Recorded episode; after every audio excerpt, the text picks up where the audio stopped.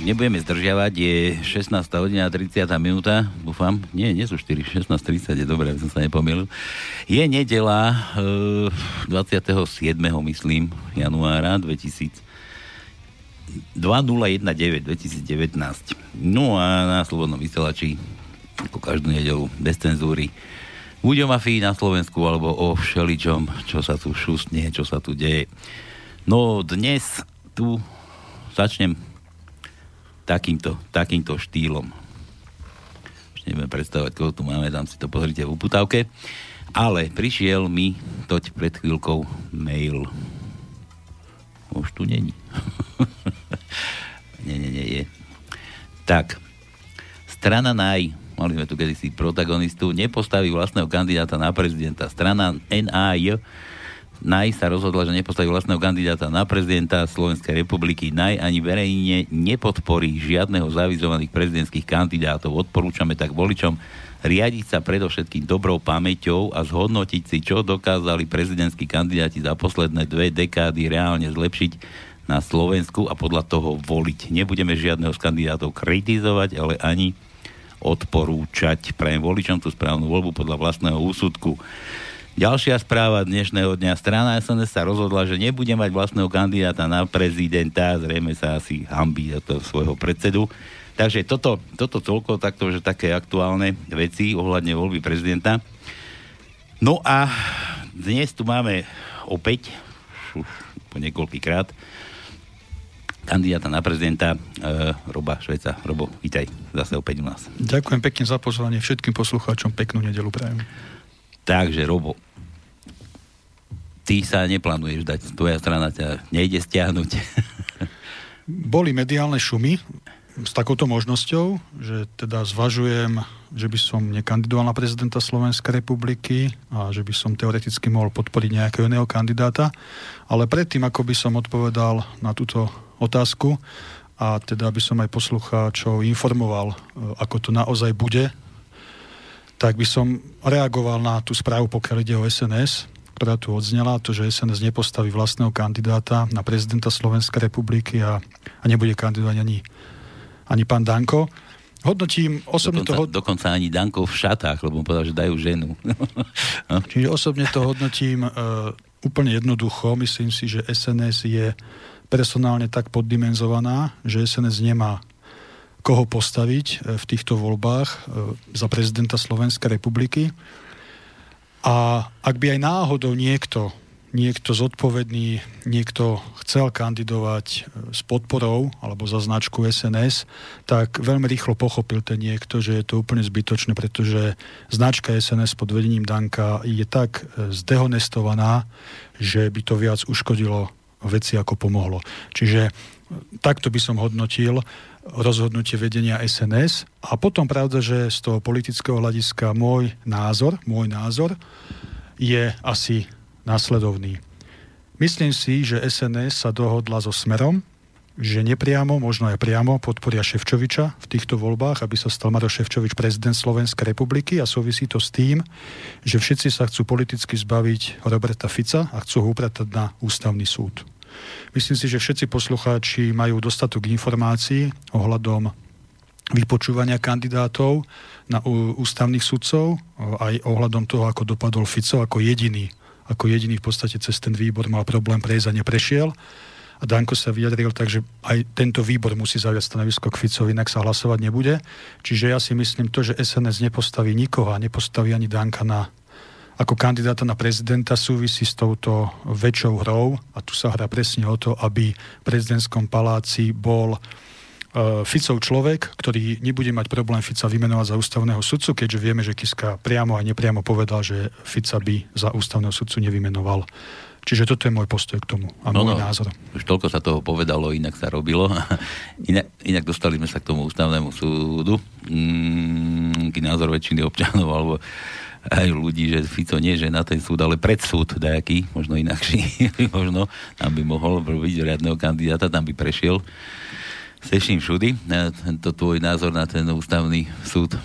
Pokiaľ ide ústavný súd a Roberta Fica, som to aj minule povedal, aj verejne som to prezentoval, Ja nie som za to, aby aktívni politici e, vstupovali e, na pôdu ústavného súdu, pretože ústavný súd by mala byť posvetná inštitúcia, ktorá dbá nad tým, aby zákony a ústava boli rešpektované a aktívni politici tam nemajú čo hľadať. Eh, pokiaľ ide o Fica, ak by som mal v kompetencii a bolo by to mne rozhodnúť, či by som ho vymenoval za sudcu ústavného súdu alebo nie, hovorím opätovne, určite by som Roberta Fica nevymenoval.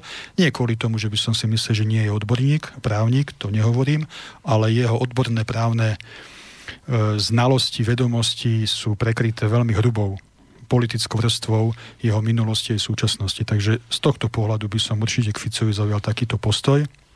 No a uh, veľmi, veľmi, komické, veľmi komické bolo vypočúvanie tých kandidátov na sudcov ústavného súdu.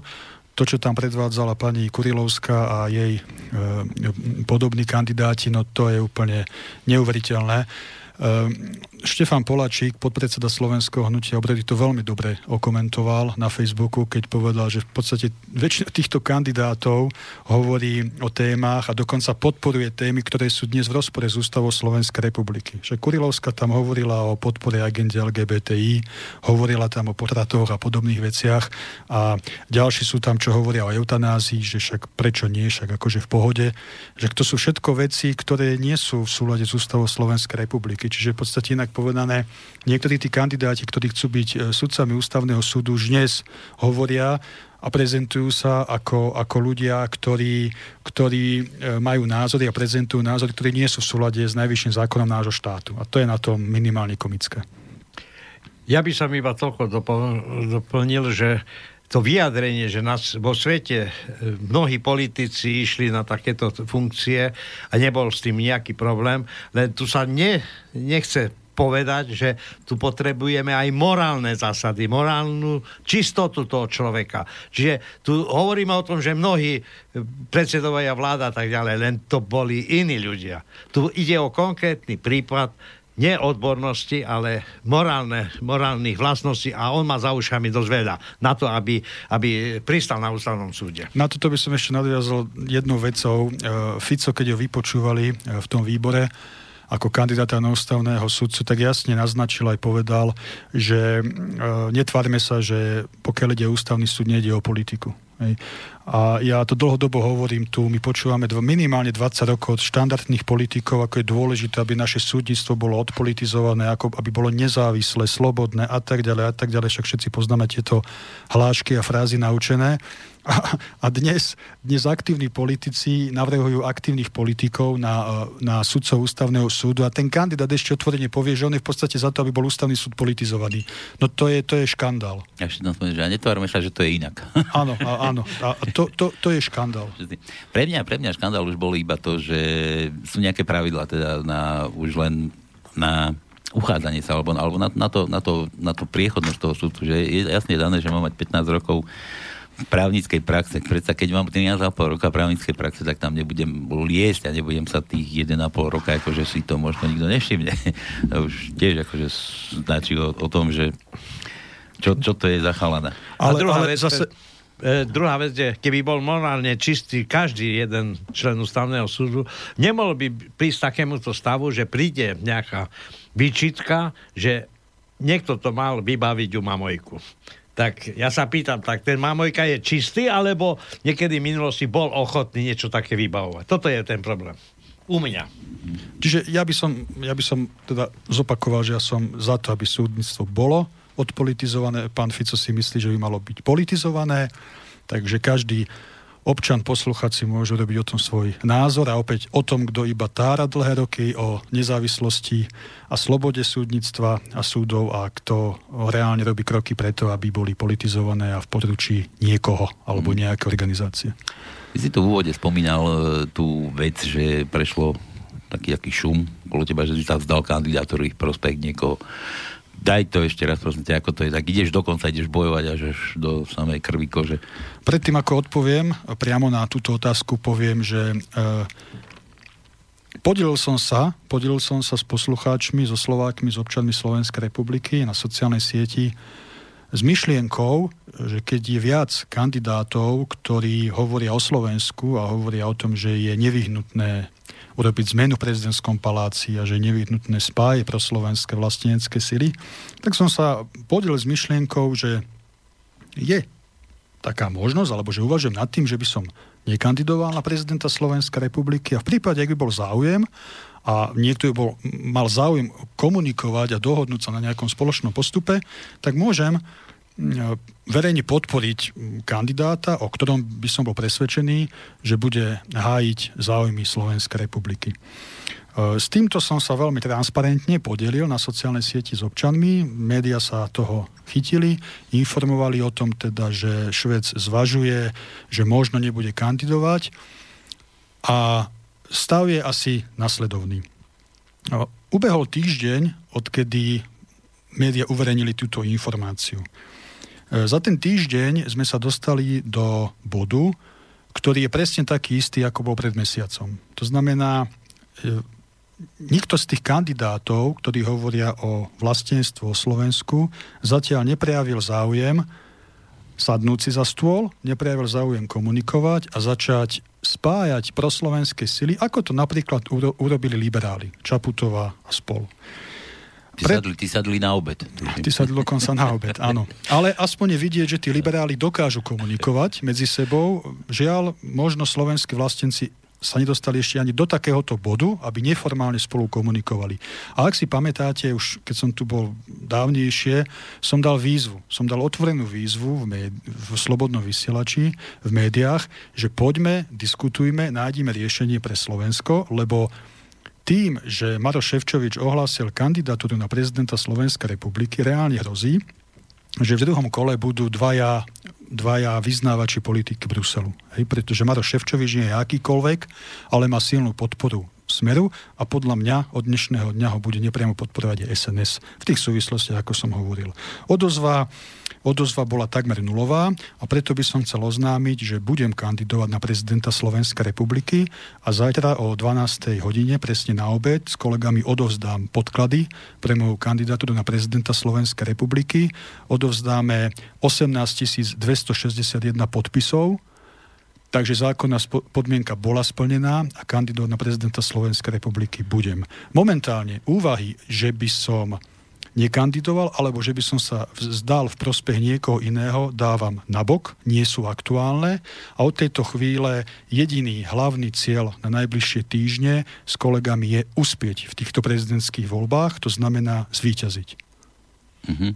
Takéto dôvody, ktoré si tu teraz spomínal, že Čaputov a tam tí liberáli a tak, že sa dokážu spojiť takéto, to sa ti to také, že kupčenie s hlasmi, alebo neviem, možno s volou ľudí, lebo každý, každý sa hrdí tým, že ja som občianský kandidát, mňa ľudia chceli a zrazu, že nie, lebo sa nem na obec niekým a povie niekto, že tam bude lepšie, keď podporím tohoto a vzdám sa toho a takéto. Nemyslím si, že to je kupčenie s hlasmi. Napríklad poviem otvorene, mne sa, mne sa, mne sa nepáčilo vyhlásenie zábojníka, ktorého tiež som považoval za kandidáta, ktorý sa hlási k Slovensku a k vlasteneckým hodnotám a považoval som ho za to inteligentnejšie, čo sa nachádza medzi kandidátmi, ale po jeho vyhlásení začnem o tom silne pochybovať. On povedal, vyhlásil, že vzdať sa by bolo bezcharakterné. Ja si myslím, že to dokáže povedať iba človek, ktorý je sám bezcharakterný. Pretože ak povie niekto, že to je bezcharakterné uvažovať v intenciách záujmu Slovenskej republiky, nie je v poriadku a takýto človek by nielen, že by nemal byť prezident Slovenskej republiky, ale kandidovať na najvyšší post v našom štáte by nemal. Pretože týmto vyhlásením len ukázal to, že mu nejde o Slovenskú republiku, o našu vlast, ale o jeho vlastné ego. A o tom bola a stále je tá moja výzva, aby proslovenské sily v týchto voľbách spojili svoje možnosti, schopnosti, aby sme v týchto voľbách spoločne uspeli. Mm. Čiže to bol napríklad konkrétny výrok zábojníka. Uh, jedného, z to, jedného z kandidátov nazvíme to z tých, ktorí teda sa hlásia k vlastenectvu. A preto si nemyslím, že je to kupčenie s hlasmi e, voličov občanov Slovenskej republiky. Musí, musíme uvedomiť, že tu sa pri všetkej, pri všetkej úcte e, k obciam na Slovensku, tu sa nehrá o ne, starostu nejakej hornej dolnej. Tu ide o prezidenta Slovenskej republiky. A uvažovať v intenciách, že podporím kandidáta na prezidenta Slovenskej republiky, ale budeme komunikovať a vyzvem niekoho, aby sme si sadli za jeden stôl To nie je o slabosti. To nie je o tom, že kandidujem preto, aby som nevyhral. Práve naopak. Ak toto niekto dokáže, je to prejav veľkosti a je to prejav toho, že ten človek uvažuje štátnicky. A chcem konštatovať, že medzi tými kandidátmi na prezidenta Slovenskej republiky je veľmi veľa priemerných politikov, zopár podpriemerných politikov, ale ani jeden štátnik. Hm. Spomínal si Hornú dolnú, nebudeme tu propagovať ten seriál, ale inak Slovensko mi pripomína presne takú, takúto istú obec, aj keď akože ty tvrdíš, že je to Slovensko, pretože úžerník prezidentom, ja neviem, e, čo, čo to bolo? Že ten opisovač, či aký, že ten si užíva titulu, ktorý mu nepatrí, rozumieš, že je tam v Národnej rade, tam predsedom. E, čo, čo by som ešte spomenul?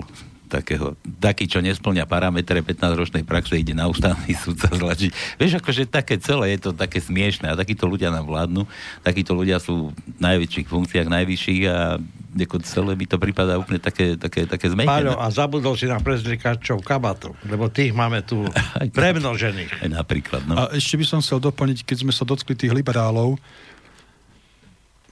ja som človek, ktorý povie na rovinu, čo si myslí a poviem to aj teraz úplne otvorene. Slovenskí vlastenci sa od liberálov majú čo učiť. Lebo tí liberáli vedia aspoň komunikovať, aj keď sa hádajú medzi sebou, ale keď príde do rozhodujúceho boja, tak si vedia sadnúť za stôl a dohodnúť sa. Preto vládnu v našom štáte. Lebo medzi sebou komunikujú a v konečnom dôsledku vedia sa dohodnúť. Slovenská národná vlastenecká scéna nevie ani to. Sadnúť si za stôl a dohodnúť sa. A preto sme tam, kde sme. Sice máme náš štát formálne na papieri, ale vládnu nám všelijaké rôzne typy ľudí. Ja k tomuto dodám inak, si hovorí, že si nechcú sadnúť za jeden stôl. Ja som dostal, že mám akože sprostredkovať, aj od teba si, si tu žiadal slobodný vysielač, tak predsa k takému niečomu dojde. Ja by som chcel aj pre posluchačov povedať, si, si súhlasil, či už si zmenil názor, lebo si, áno, už si zmenil názor, hej? Nie. Mm-hmm.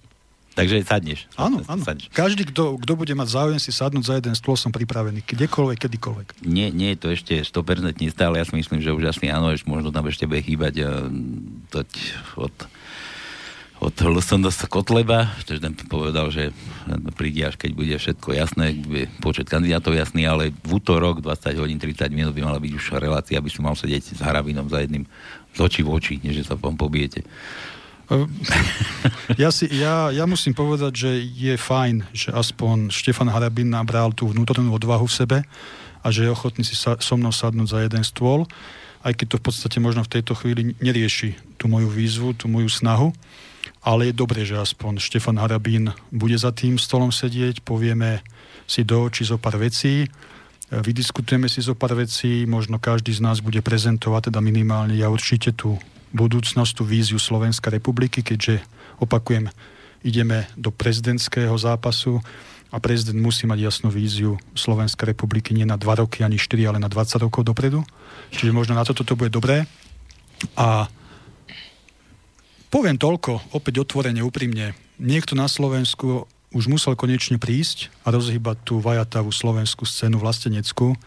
A som veľmi rád, že ten niekto som ja, a že vďaka mojej výzve títo kandidáti proslovenskí, ktorí sa teda aspoň hlásia k Slovensku, sa začínajú hýbať a pán Harabin je toho jasným príkladom, keďže má záujem si so mnou sadnúť za jeden stôl. E, včera bol v Trnave, myslím, že to bola slovenská súťaž vo Varení Gulášu.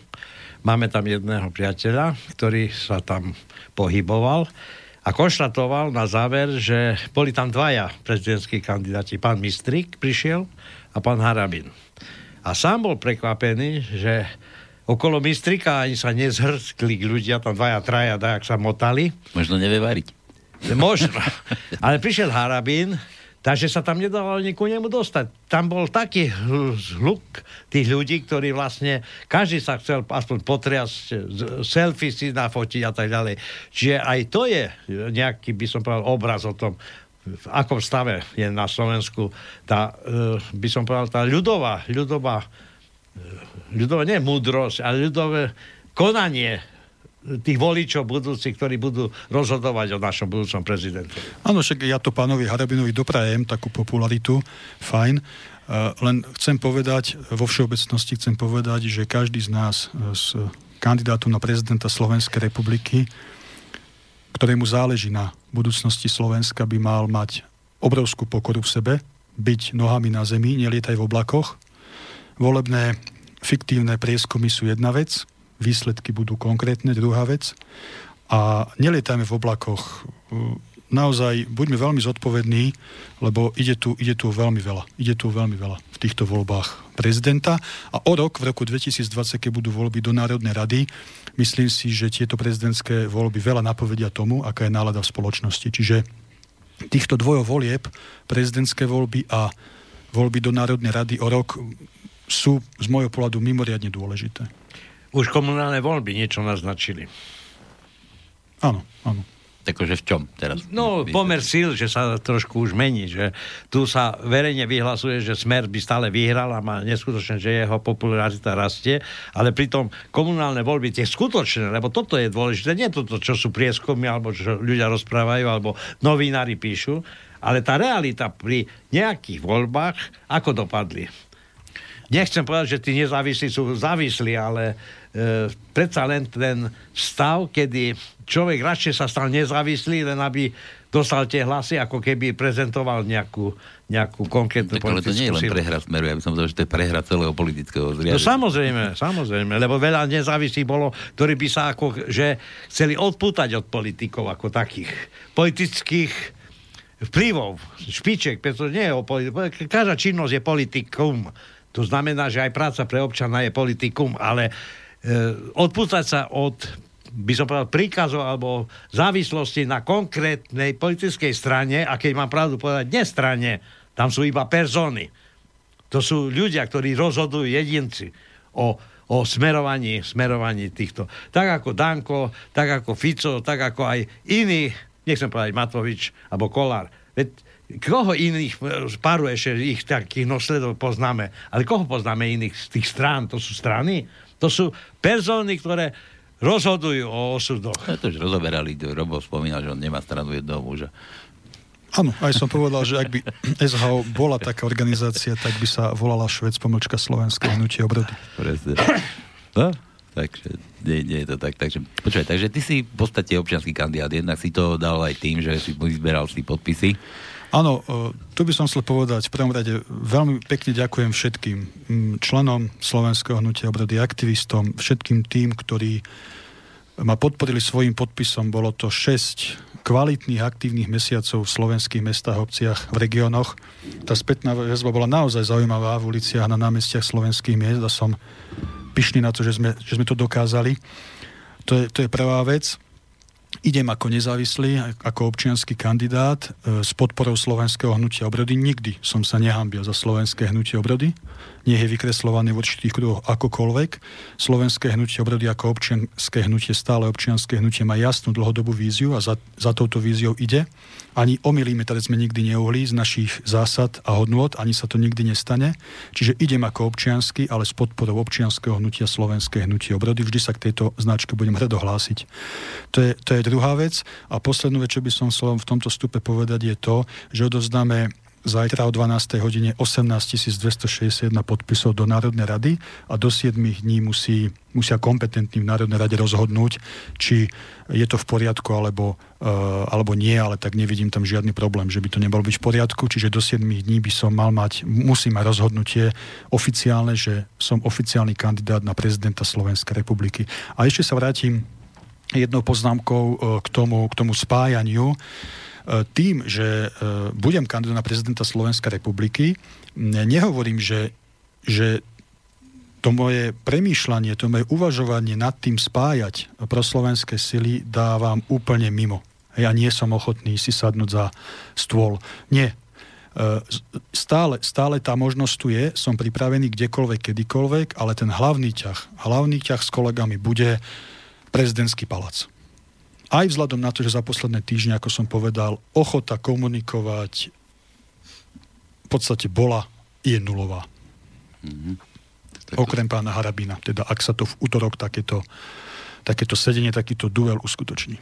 Ja som minulý týždeň sedeli v debate zase v tých mainstreamoch, lebo ja to pozerám, lebo inak sa hovorí, že, že ľudia, že nepozerajte televízor, nie, dajte sa balamutiť, tak ja neviem, že sa nechám balamutiť, ale, ale ďalšia taká vec je, že musíš vedieť, že ako k tomu všetkému prístupe nepriateľ, musíš poznať svojho nepriateľa, aby si vedel, čo chystá. A mňa tam zaujala taká vec, že, že sedeli tam, bolo, malo to taký názov, že opozícia k prezidentským voľbám a sedeli tam z každej tej opozičnej strany nejaký ten fafrnok a medzi nimi hlina. čo, čo ten je akože v akej opozícii? No ale ten prišiel s takým, s takým strašným konšpiračným, alebo ja neviem, jak by som to až povedal, že s rôzou strašným plánom, že, že, že predstavte si, že sa stane taká vec, že do druhého kola by postúpil teraz počkám, tam spomínal, myslím, Ševčoviča a, a na druhej strane, že Harabína. Vieš, že, že oni, ani, oni nerozmýšľajú nad tým, že kto bude prezidentom, ale že kto nie, kto nesmie byť prezidentom. akože tak, takýto, taký, takýto štúr, že sa mi strašne nepáči. Ale ono to je úplne jednoduché. Ako občan Slovenskej republiky a Slovák, tak otvorene hovorím, že nech kandiduje každý, kto splní zákonné podmienky. Nech kandiduje 25 kandidátov. A Slováci nech si vo voľbách vyberú, koho tam chcú. Hej ale zároveň hovorím, že vstupom Ševčoviča do tejto prezidentskej kampane, ak teda bude kandidovať Ševčovič, ale tie podmienky mal splniť, tak sa tá situácia rapidne mení, pretože naozaj, a to si o Ševčovičovi nemyslím vôbec pekné veci politické, uh, má veľkú podporu a mení sa tá situácia veľmi výrazne, pretože, pretože ak si niekto myslí, že Ševčovič je iný ako Čaputová a, a ďalší e, títo liberáli, tak je na veľkom omyle. To, je všetko, to, to, sú, to sú všetko tí istí ľudia politické hodnotovo. Aj Ševčovič, aj Čaputová, aj ďalší. Len Ševčovič pre zdanie demokracia slobodného výberu Ševčovič kandiduje s podporou e, Smeru a podľa mňa aj SNS a Čaputová a ostatní kandidujú s podporou opozície. Čiže to má vyvolať zdanie akože demokracia slobodného výberu.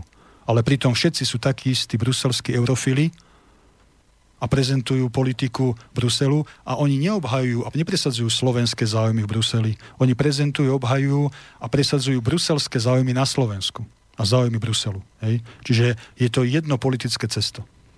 Mm-hmm. A ty budeš aký?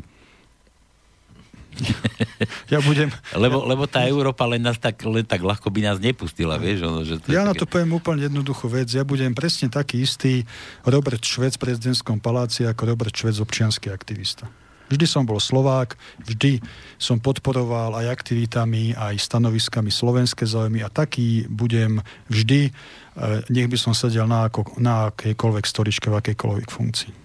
Ale ja to myslím tak, že, že ohľadne tej Európskej únie, ohľadne tým papagajom, čo tam sedia, lebo však je jasné, že budú síce eurovoľby, ale, ale tam tú vrchnosť, čo sedí európsky, tom, nad celým tou európskou sebránkou, tak sú takí samozvanci, rozumieš? Tam Áno, to sú nevolení ľudia, ktorí, ktorí vládnu v Európskej únii. Môj, môj postoj na Európsku úniu je úplne jasný a vždy ho prezentujem otvorene. Európska únia ide zlým smerom. Pokiaľ sa Európska únia nevráti alebo nebudem to nazývať Európska únia, alebo to už také pejoratívne označenie, nazvime to Európske spoločenstvo. Pokiaľ sa Európske spoločenstvo nevráti k tým pôvodným hodnotám, na akých vznikalo, a nebude to naozaj o tej ekonomickej, kultúrnej, sociálnej spolupráci, a e- Európske spoločenstva, tí nevolení panáčikovia v Bruseli sa budú snažiť urobiť z Európskej únie súčasnej politickú federáciu, tak budúcnosť Európskej únie je presne taká istá, aká bola čo sa týka napríklad Československa alebo Uhorska. Jednoducho príde deň, kedy sa takáto Európska únia rozsype ako domček z kariet. Dobre, e, položím vám otázku. Včera som bol na slavnosom akte zahájenia majstrovstva sveta v biatlone juniorov a mládeže. Bolo to v Brezne. Boli tam všetky krajiny, ktoré uznávajú nejak ten biatlon a rozvíjajú ho. Od Austrálie dokonca bola to tam Spojené štáty a tak ďalej. Každý, každá tá skupinka nesla hrdo svoj názov, svoju reprezentáciu svojej krajiny. A jak toto všetko prešlo, uzatvorili ten kruh, samozrejme boli príhovory a tak ďalej a tak ďalej. E, horehronci, chlapi, myslím v Ľubetovi alebo skade, zaspievali slovenskú hymnu. Slovenskú hymnu. Mne to ale pripadalo tak, že tu budeme, tu budeme v podstate súťažiť a každý bude hrdý za svoju, by som povedal, domovinu, za svoju vlast, tak ako by sme mali byť hrdí za Slovensko. Hrdí bude, budú spievať hymnu, keď naši vyhrajú, tak aj Slovensku. To je ale to, by som povedal, ten denný, reálny život, ale e, vtlačajú nám do gebule, že my sme Európania, že máme hodnoty, že budeme ako Únia, budeme Euró, tu už neexistujú hranice, už tu každý hovorí o nejakých neexistujúcich hraniciach a že budeme Európania a tak ďalej. A toto štepovanie do tých mladých skutočne sa deje a za chvíľu uvidíme, že tí chlapci aj nebudú vedieť, čo to je Slovensko a, a ten pocit vlastnenstva k vlastnému by som povedal štátu, zriadeniu vlastnej bez toho, že by sme mali ako stražené hranice, že by, keď prekočíme, už teraz si aj nikto neuvedomuje, že prekračujeme hranice. Ale predsa máme jazyk, máme iné. E, na, e, v olimpiádach, na ostatných súťažiach sa hrajú hymny toho štátu a nie európska hymna, tak budeme za chvíľu všetci Európania, za koho budeme súťažiť? Sami za seba? Tak ono to je dlhodobý cieľ tie európske národy pomiešať a urobiť jeden európsky politický národ. Ale opäť to dopadne tak, ako tá fikcia jednotného československého politického národa, proti ktorému bojoval aj Milan Rastislav Štefánik. Hej.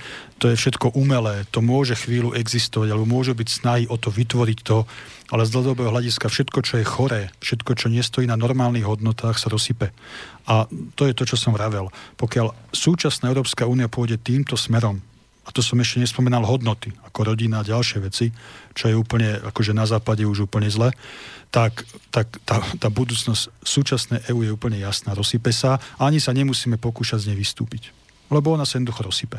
A pokiaľ ide o mňa hrdo a hovorím, ja som v prvom rade Slovák, potom Slovan, potom dlho, dlho nič, potom som Slovák, Slovan, dlho, dlho nič a potom sa môžeme baviť o tom, že či existuje nejaký Európan alebo európska príslušnosť. Ja, že žijeme v Európe, to je jasné. No, žijeme v Európe, ale Európa je, je kontinent. si hej? tých susedov dokola ja, nás, ale, ale nie sme ochotní sa im podriadovať.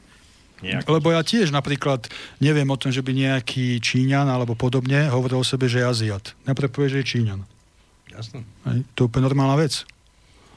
No dobre, no ale ty akože hovoríš, že sa rozsypie tá Európska únia. Mm. Takže... Ak pôjde týmto smerom netreba z nej odchádzať tak, ako to robia hen hore na tých ostrovoch.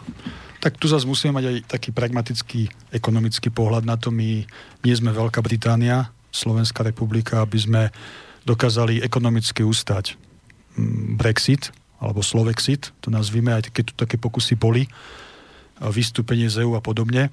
To si povedzme na rovinu za tých niekoľko rokov, čo sme v EU, tak z nás urobili totálnu kolóniu mediálnu a hlavne ekonomickú, Hej. 85% výrobkov vyrobených na Slovensku smeruje do krajín EÚ. Čiže už len logicky. Jediná otázka rečnícka. Ak vystúpime z EÚ a EÚ nám dá clá na naše výrobky, tak budeme mať obrovské problémy. Hej. Čiže to je úplne ekonomicky, pragmatický pohľad na to.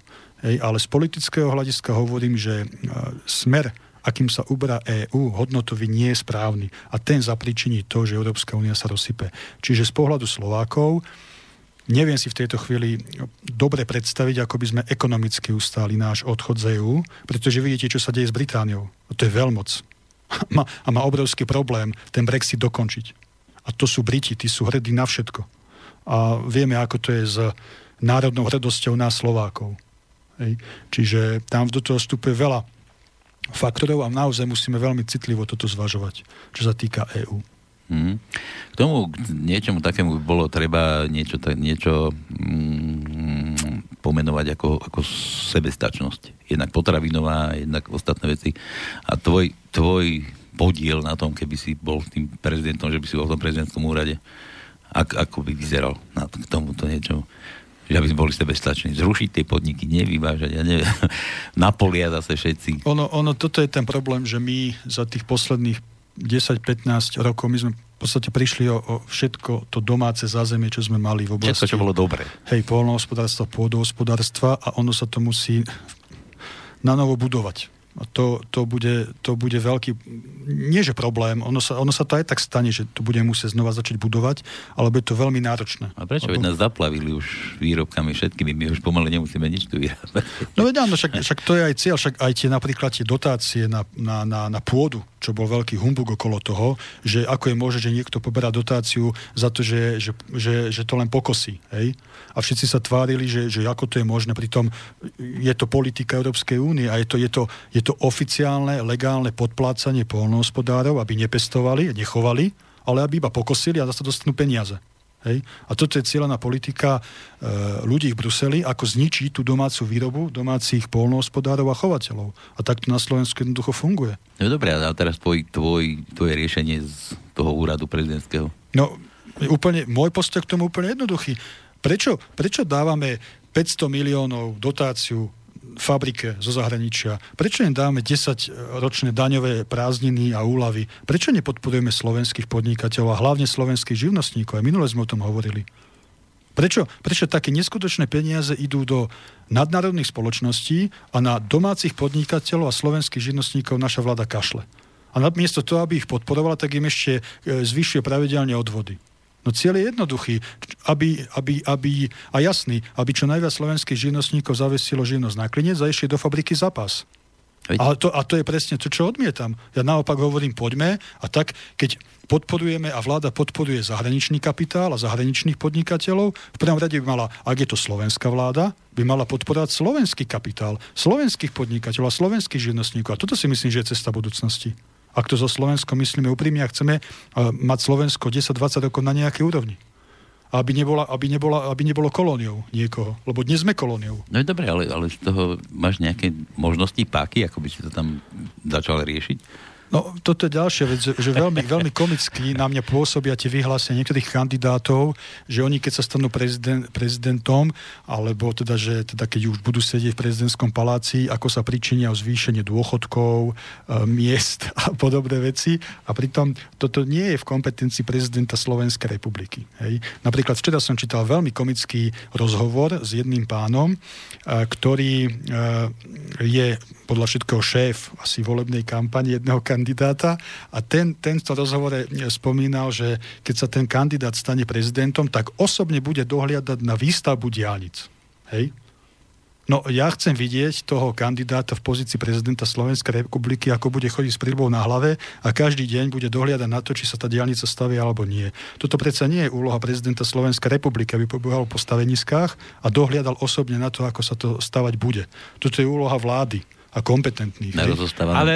na rozostávanom úseku diálnice R4 bude mať vlastnú maringotku. No, áno, čiže to chcem tým povedať, že, že aj poslucháčov chcem vyzvať, aby nepodliehali falošným ilúziám a falošným slubom. Toto nie je v kompetencii prezidenta Slovenskej republiky.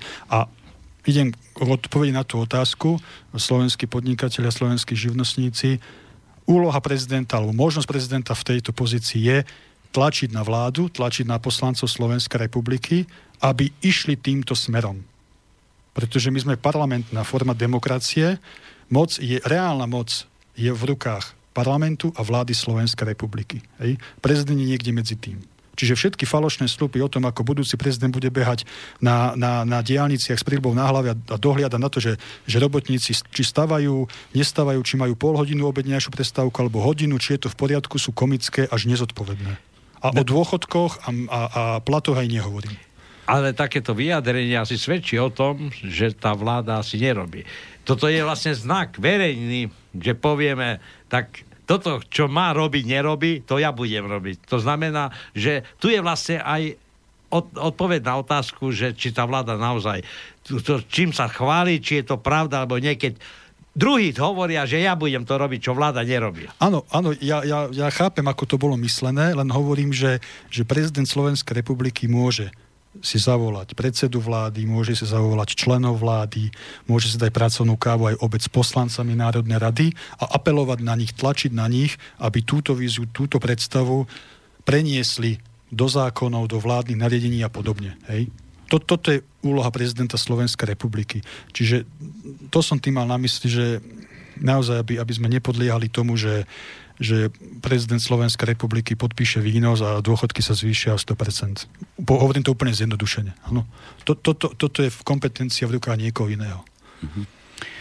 Uh, ja si pamätám ešte, keď som prišiel sem do tohto zariadenia slobodného vysielaču. To bola ešte éra Mezenskej, vtedy tiež kandidovala, myslím, na prezidentku a mali sme s ňou nejaké, nejaké takéto sedenia, debaty, ako bol som na jednej z nich. A jedna taká moja otázka smerovala k tomu. Tam niekde je, niekde v našich zákonoch je zakotvená taká možnosť, že pri nefunkčnosti parlamentu alebo, alebo niečo podobné, že je schopný prezident odvolať celý tento ansábel, ktorý, ktorý je buď, nie že uznašania schopný, ale že keď nepracuje pre Slovenskú republiku. Je tu takáto nejaká možnosť, lebo ja som to neštudoval. Je tam taká možnosť, že prezident v prípade, ak Národná rada je nefunkčná nejaké obdobie, má právo rozpustiť Národnú je, radu. Počkaj, ale teraz je to len, keď je nefunkčná, alebo aj keď robí proti ľuďom? Nie, nie, nie, nie. Tak, to, to, takto, takto to, pokiaľ máme informácie, nie je postavené, že ak, lebo viete, ako, ako vy právne podchytíte a ako právne vy uchopíte definíciu, že ak Národná rada robí proti ľuďom. To je uhol pohľadu. To bude nefunkčná, lebo my chceme sa rozvíjať, ale nám to bránia. To, veď, áno, ale z právneho hľadiska je to veľmi vágný pojem, to sa nedá uchopiť právne, he, lebo, lebo ja môžem mať pocit, že táto Národná rada nerobí pre ľudí a, a niekto v, v, v, v nových zámkoch môže mať pocit, že ale však oni pracujú pre ľudí. Hej? Čiže právne sa to nedá uchopiť. Je to uhol pohľadu, je to názor. Právne sa dá po, po, uchopiť len to, ako to je uvedené. Teda, že ak nejaké obdobie Národná rada je nefunkčná, nerobí to, čo má, čiže nepracuje, tak prezident môže k tomuto kroku pristúpiť. A keď nás spravili za tie roky kolóniu, to nebolo proti národu robené? A tiež sa hrdili tým, že pracujú pre ľudí z môjho a z nášho pohľadu áno. No? Hej? Ale opäť tu máme na Slovensku dosť veľa ľudí, ktorí velebia politiku Bruselu. A z ich pohľadu to znie to veľmi zvláštne, ale z ich pohľadu to bolo správne. Že, a je, že sme kolóniou. Mm. Hej? A to je to, čo hovorím. E,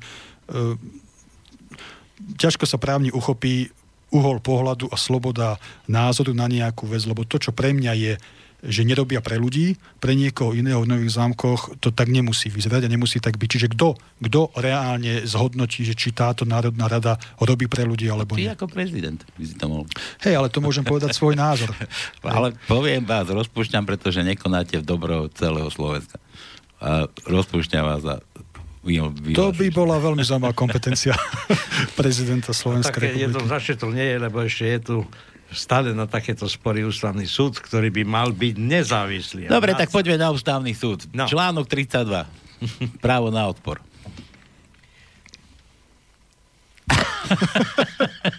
ako by si sa postavil teraz k tomuto? Keby tak občania, ako to bolo tiež 2-3 roky dozadu, právo na odpor, tam občianská, neviem čo to bolo, ako sa volali tribunál, či čo to vymysleli tam tí, tí pajacovia, šaškovia, ale proste odpor, hej? Je také niečo možné? Lebo sme to tu už aj rozoberali, myslím aj super, tu bol právny nábor, že to tiež nie je také jednoznačné, že nejaký právo na odpor. Ale ja, ja som tiež to zastanca odpor. Proste nesúhlasím s týmto systémom. Pš, majte ma všetci radi, nebudem platiť dane, nebudem platiť ten RTVS, keď za to však to ani nepozerám. Áno. Čo mi tu núkate takéto somariny. Nebudem platiť cestnú daň, lebo však na čo po takých cestách chodí, prečo by som mali platiť za takéto cesty. Len ma ožobračujete, okradate. Hm.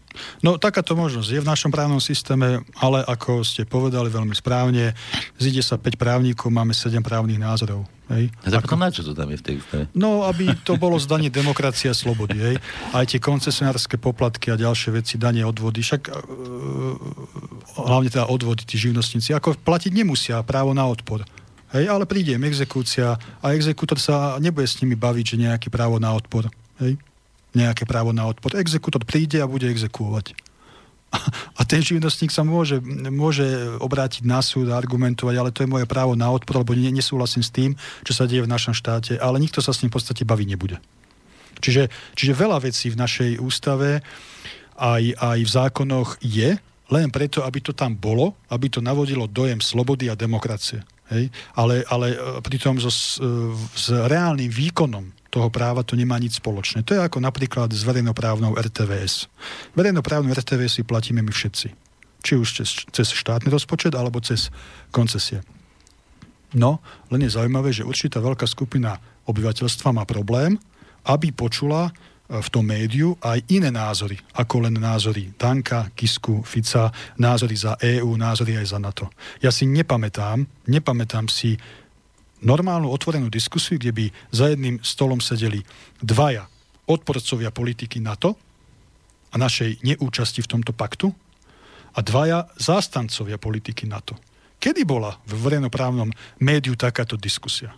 Ja si pamätám zatiaľ iba diskusie, kde sú štyria, ale pritom všetci viac či menej velebia politiku. Na majú rovnaký názor. A majú rovnaký názor. Hej. Deje sa to aj, aj za účasti Havrana, kde možno dajú jedného takého, že akože má v niečom iný, iný názor, ale potom sú tam dvaja proti, aj tam Havran ten je za dvoch, že ešte proti, hej. Tento tam vždy zaklincuje nejakou... Ubičuje. Ubičuje, hej. A to je akože slobodná demokracia. Ale to je opäť hranie sa na slobodu a demokraciu, presne ako pri súčasných prezidentských voľbách, že kandiduje Čaputová, Ševčovič a tvária sa, že ja som opozícia, slušná opozícia a Ševčovič je zlý, lebo ho podporuje smer veľký omyl. Je to jedna banda. No vidíš, a takýto hnus je u nás na Slovensku a ty chceš tu narobiť prezidenta? Áno, lebo niekto už musí prísť na Slovensku robiť poriadok. Preto kandidujem za prezidenta Slovenska. Ja by som bol radšej za ten článok 32, proste odpor. Ja neviem, keď 2 milióny ľudí vyhlási odpor a tak sa to tu zloží celé. Uh, po mojich skúsenostiach dlhoročných, čo sa týka občianského aktivizmu a podobne, tak uh, ak by ak by na Slovensku sa zmobilizovalo 2 milióny Slovákov, tak otvorene hovorím, že tak ako nepijem alkohol, tak by som si otvoril flašu šampanského, aby som ho vypil. Stačia 2 milióny? No, no tak ty si podal 2 milióny, tak preto hovorím, že ak sa na Slovensku zaktivizuje 2 milióny Slovákov, vypijem flašu šampanského. Dáme dokopy 2 milióny ľudí. Dáme si dvaja. Súhlasím. No dobre, tak hovoríš, takto sa veci majú. E, do tej relácie, čo som avizoval, teda si ochotný ísť aj s Harabínom si sadnúť. Pravda, že. Čo myslíš, o čom sa tam bude točiť tá reč? Ja neviem, kto bude, moder- to bude moderovať, ja tam nebudem určite, ja do Blavy nechodím, ja nemám rád Bratislavu. Mm, neviem, neviem, o čom sa budeme zhovárať, ale ja nemám žiadny problém tam ísť, aj bez toho, aby som vedel, čo sa budeme zhovárať. Ja som otvorený, priamy chlap, poviem si svoj názor, pán Harabin povie asi tiež svoj názor, budeme diskutovať, uvidíme, akým smerom diskusia pôjde.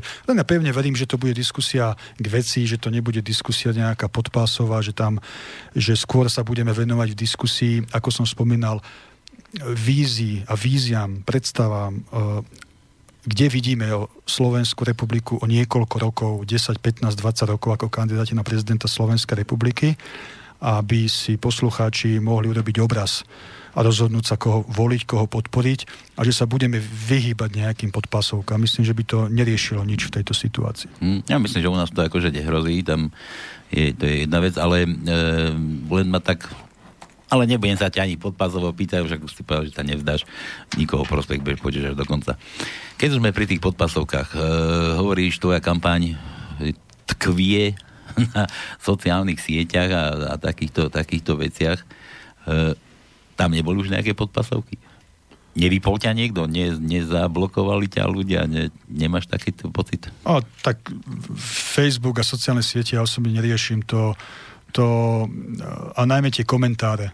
To je, to je už, už nehodné to, aby som sa k tomu vyjadroval pri niektorých ľuďoch. Najsmutnejšie na tom je, ale najsmutnejšie, no najsmutnejšie, ale v podstate je to, je to, je to stav, súčasný na Slovensku, alebo v tých, v, tých, v tých sekciách komentáre je to, keď do vás najviac e, búchajú tí, ktorí sa nevedia ani podpísať vlastným menom a vystupujú tam pod všelijakými falošnými profilmi typu 1, 2, 8, 9 a podobne.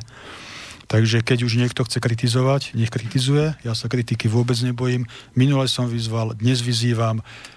Každý, kto ma chce normálnym spôsobom kritizovať za niečo, nech sa páči. Som pripravený nemám s tým najmenší problém, ale nech aj mne je dovolené slobodne kritizovať ústavných činiteľov, poslancov Národnej rady, či je to už e, Fico, či je to Danko, alebo či je to aj Kotleba a ďalší. Je to moje občianske ľudské právo a takisto opätovne vyzývam, ak máte vy pocit, že som niekde zlyhal, že som vajatavý a že robím chyby, nech sa páči, ja počúvam. Ale budem reagovať iba na normálnu kritiku, nie na hlúposti. Zvláštny výraz vajatavý, to som ešte nepočul človeče. Oh. Čo to znamená? Vajatavý znamená nerozhodný. Keď človek nevie, ako ďalej, alebo tak váha. Ja som myslel, že taký niečo zahladený, že do seba, že si tak už nedáš sa na seba dopustiť. Dobre, ty si otvorený ľuďom, aj sme tu číslo tvoje telefónne dávali, že kto chce, môže ti kedykoľvek zavolať. Potom, čo sme to tu číslo zavesili, nemal si problém oným, že si musel buď, nevím, daj pokoj, raz nemám chuť. Boli to také príjemné problémy. Práve, práve som, som rád za tie, za tie e, komentáre, za, tie, za tú spätnú väzbu. A v tejto súvislosti vrátim aj k tomu, čo prebehlo médiami o tom, že zvažujem, že možno nebudem kandidovať. Som milo prekvapený, koľko, koľko množstvo pozitívnych ohlasov na takéto zvažovanie prišlo kde ľudia, kde ľudia vyjadrili svoj názor a podporu v tom, že konečne niekto z tých kandidátov, ktorí hovoria o Slovensku, ktorí hovoria o tom, ako im záleží na Slovensku, je ochotný verejne, verejne uvažovať týmto smerom. A tu by som chcel povedať aj to, že viete, v dnešnej dobe máme, má, máme majú ľudia plné ústa korektnosti, transparentnosti, hej, transparentné účty, aby videli, kto čo ako financuje.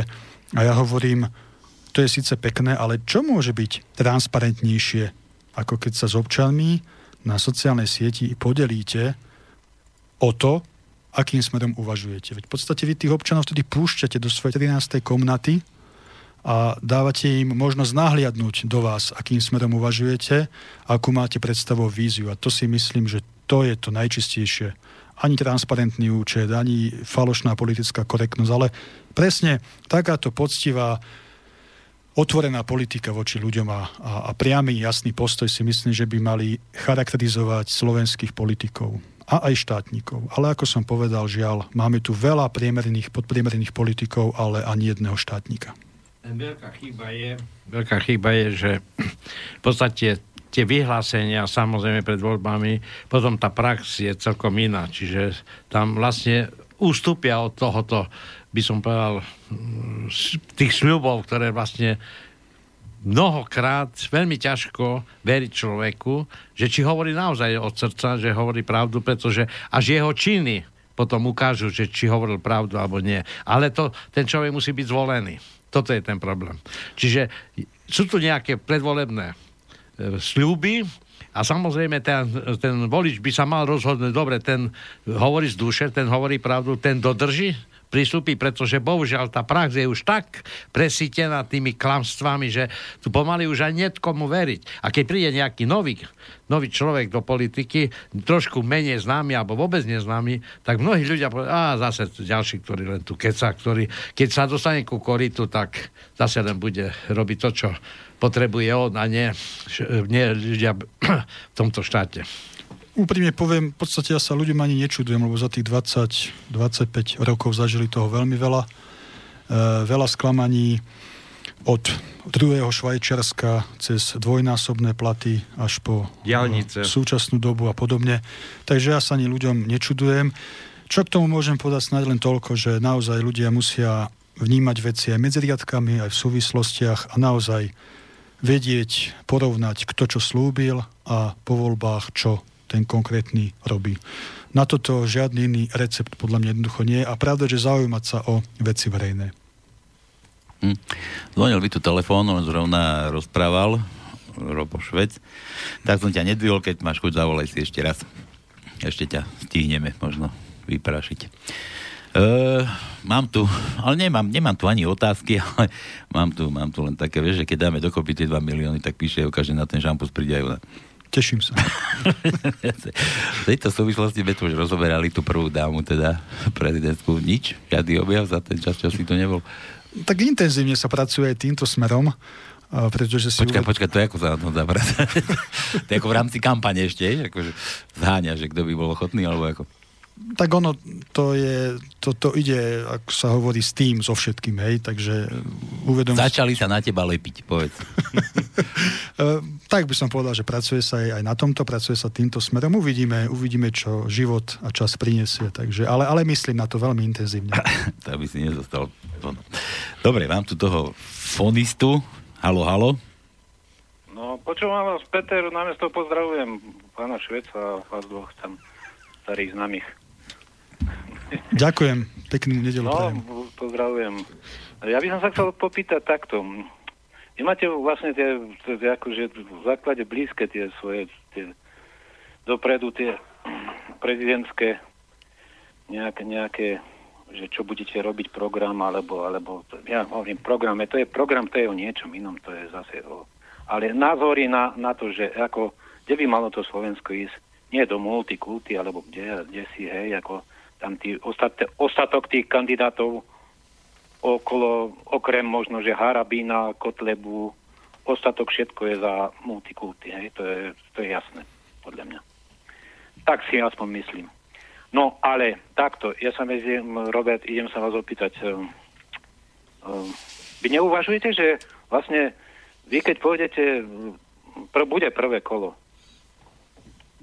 je tam, je tam tak, taký istý prí, akože porovnateľný pán Kotleba, pán Harabín.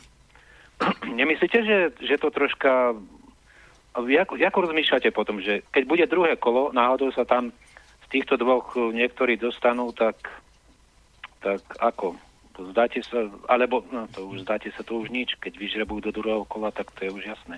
Ale že nerozmýšľate nad tým, že by ste predsa len povedal, že uh, namiesto mňa volte pána Kotlebu ale, alebo pána Harabína, alebo viete, ako blízke... No, ako, ako to robia ostatní, no. No, akože, no, no ako, jasné, lebo Pán Harabin povedal, on sa nebude, nie, kde, kde on sa nebude vzdávať. To hneď povedal. On sa vzdávať nebude. Čo ja sa mám čo pre koho vzdávať? Ja tam idem vyhrať, hej? To je jasné. Ale ten, vidíte, tá, jak sa volá ten, ten multikulty mistrik s tou pani Čaputová? No, to je všetko, všetká kisková banda, to je jedno. To je, to je jedno. No ale vidíte, že oni budú špekulovať a už budú akože Aha, no. My sa nedot- budeme voliť teba, ale... Dobre, daj tú otázku už. No, tá otázka vlastne, že... Tak ja, ho nechaj ja, vlastne- odpovedať. No, dobre, díky, majte no, sa, nech sa darí. Držím palce. Ďakujem pekne. Myslím, že aj to tu odznelo, tá moja odpoveď na túto otázku. Momentálne pre mňa nie je priorita vzdávať sa a nekandidovať. Momentálne pre mňa priorita je úspech v prezidentských voľbách, to znamená vyhrať prezidentské voľby. Čo prinesú najbližšie dni a týždne, uvidíme. Uvidíme a tak ako som povedal, tá myšlienka spojenia proslovenských síl, túto myšlienku nehádžem do koša. Ale momentálne nie je pre mňa aktuálna, ale nie kvôli tomu, že ja by som nechcel, ale pretože ostatní na to kašľú a majú to na háku a poviem to takto, ako to cítim, ako to vidím. Kašľú na to a majú to na háku. Potom môžeme spoločne postaviť pri prezidentskom paláci slovenský múr na rekov a tam môžu chodiť všetci vlastenci a búchať si hlavu o tento múr, lebo ja slovenskí vlastenci... s jarmulkami. Lebo slovenskí vlastenci neboli schopní robiť ani to, čo urobili tí nešťastní liberáli. Sadnúť si za jeden stôl, dať si kávu, po prípade obed a komunikovať toto nedokáže slovenská národná scéna a opakujem preto, nám tu vládnu také typy, ako nám tu vládnu. A ak si niekto bude do nekonečna hladkať svoje ego v politike, tak nech sa páči, ale potom sa Slovensko nikam nepohne. A opakujem to, že takýmto smerom otvorene uvažujem. To nie je prejav slabosti a malosti. Nie. Práve naopak. Ja sa cítim dostatočne silný a myslím si, že toto nie je prejav malosti, ale práve naopak. Je to prejav sily a odhodlania a toho, že sa dívam na Slovensko v horizonte nie budúceho piatku, ale niekoľkých týždňov, mesiacov a rokov dopredu. A vôbec sa to nehanbím. Tí ľudia, ktorí uvažujú, že sa prihlásia do, ako kandidát do volieb za prezidenta, tak idú s jasným telom vyhrať. Už teraz riešiť otázku dosť ko, pre koho sa zdá a tak ďalej. To je malosť. Ja keď mám takéto myslenie už teraz, tak už teraz viem, že som zbytočne sa prihlásil, lebo neúspejem.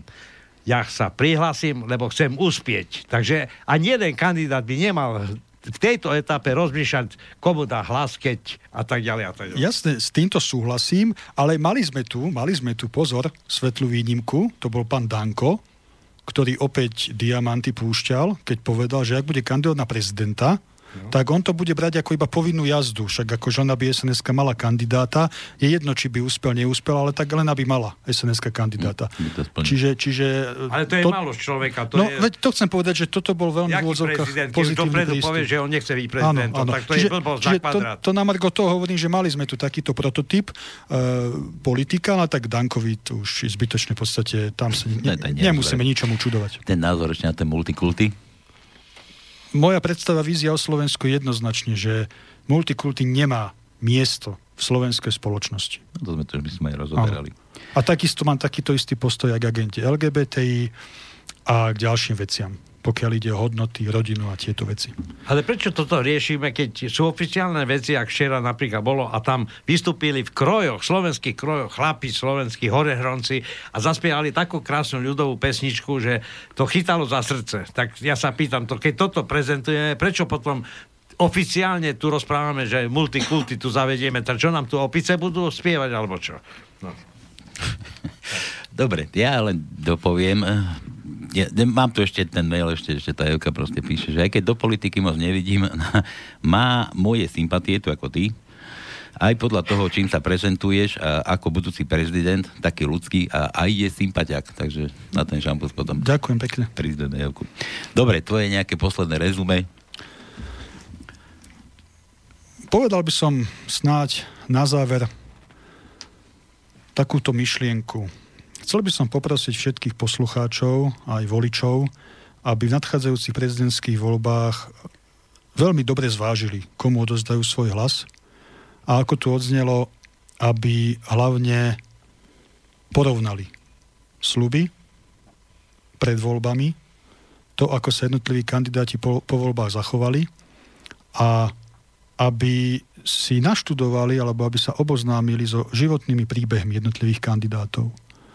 Čo dokázali, čo vytvorili, v čom sa angažovali, či majú za sebou dlhodobý pozitívny, úspešný príbeh, alebo sú to nejakí rýchlo kvasení kandidáti, ktorí využívajú prezidentské voľby iba na to, aby sa zviditeľnili, aby si hladkali svoje ego. A chcem všetkých uistiť, že ja som veľmi pokorný človek. Mám nohy na zemi, nelietam v oblakoch a nech sa stane čokoľvek, budem taký istý aj v budúcnosti. Nemám zodpovednosť iba za seba, za slovenské hnutie obrody, za našich členov sympatizantov. Mám zodpovednosť aj za budúcnosť Slovenskej republiky a tá zodpovednosť zo sebou prináša aj kompromisy, tá zodpovednosť zo sebou prináša aj komunikáciu a spoluprácu s každým, kto bude mať o to záujem – a na takúto komunikáciu a spoluprácu som vždy bol a budem pripravený, pretože pre mňa bolo je a navždy bude Slovensko na prvom mieste. No, nezostáva nič iné, len ti poďakovať, že si opäť prišiel. Ďakujem pekne za pozvanie. Dúfam, že sme zase presvedčili zo pár ľudí a že budeš kvalitným súperom tým ostatným nevlastencom. Ďakujem, zvíťazíme. Zvíťazíme. Dobre, e- vy si zoberte z toho tiež ponaučenie, alebo ja neviem, nejaké poznatky, mm, správne sa rozhodnite. No a to je asi z dnešnej cenzúry všetko. Želám ešte príjemný podvečer. Majte sa krásne. Táto relácia vznikla za podpory dobrovoľných príspevkov našich poslucháčov. Ty, ty sa k ním môžeš pridať. Viac informácií nájdeš na www.slobodnyvysielac.sk Ďakujeme.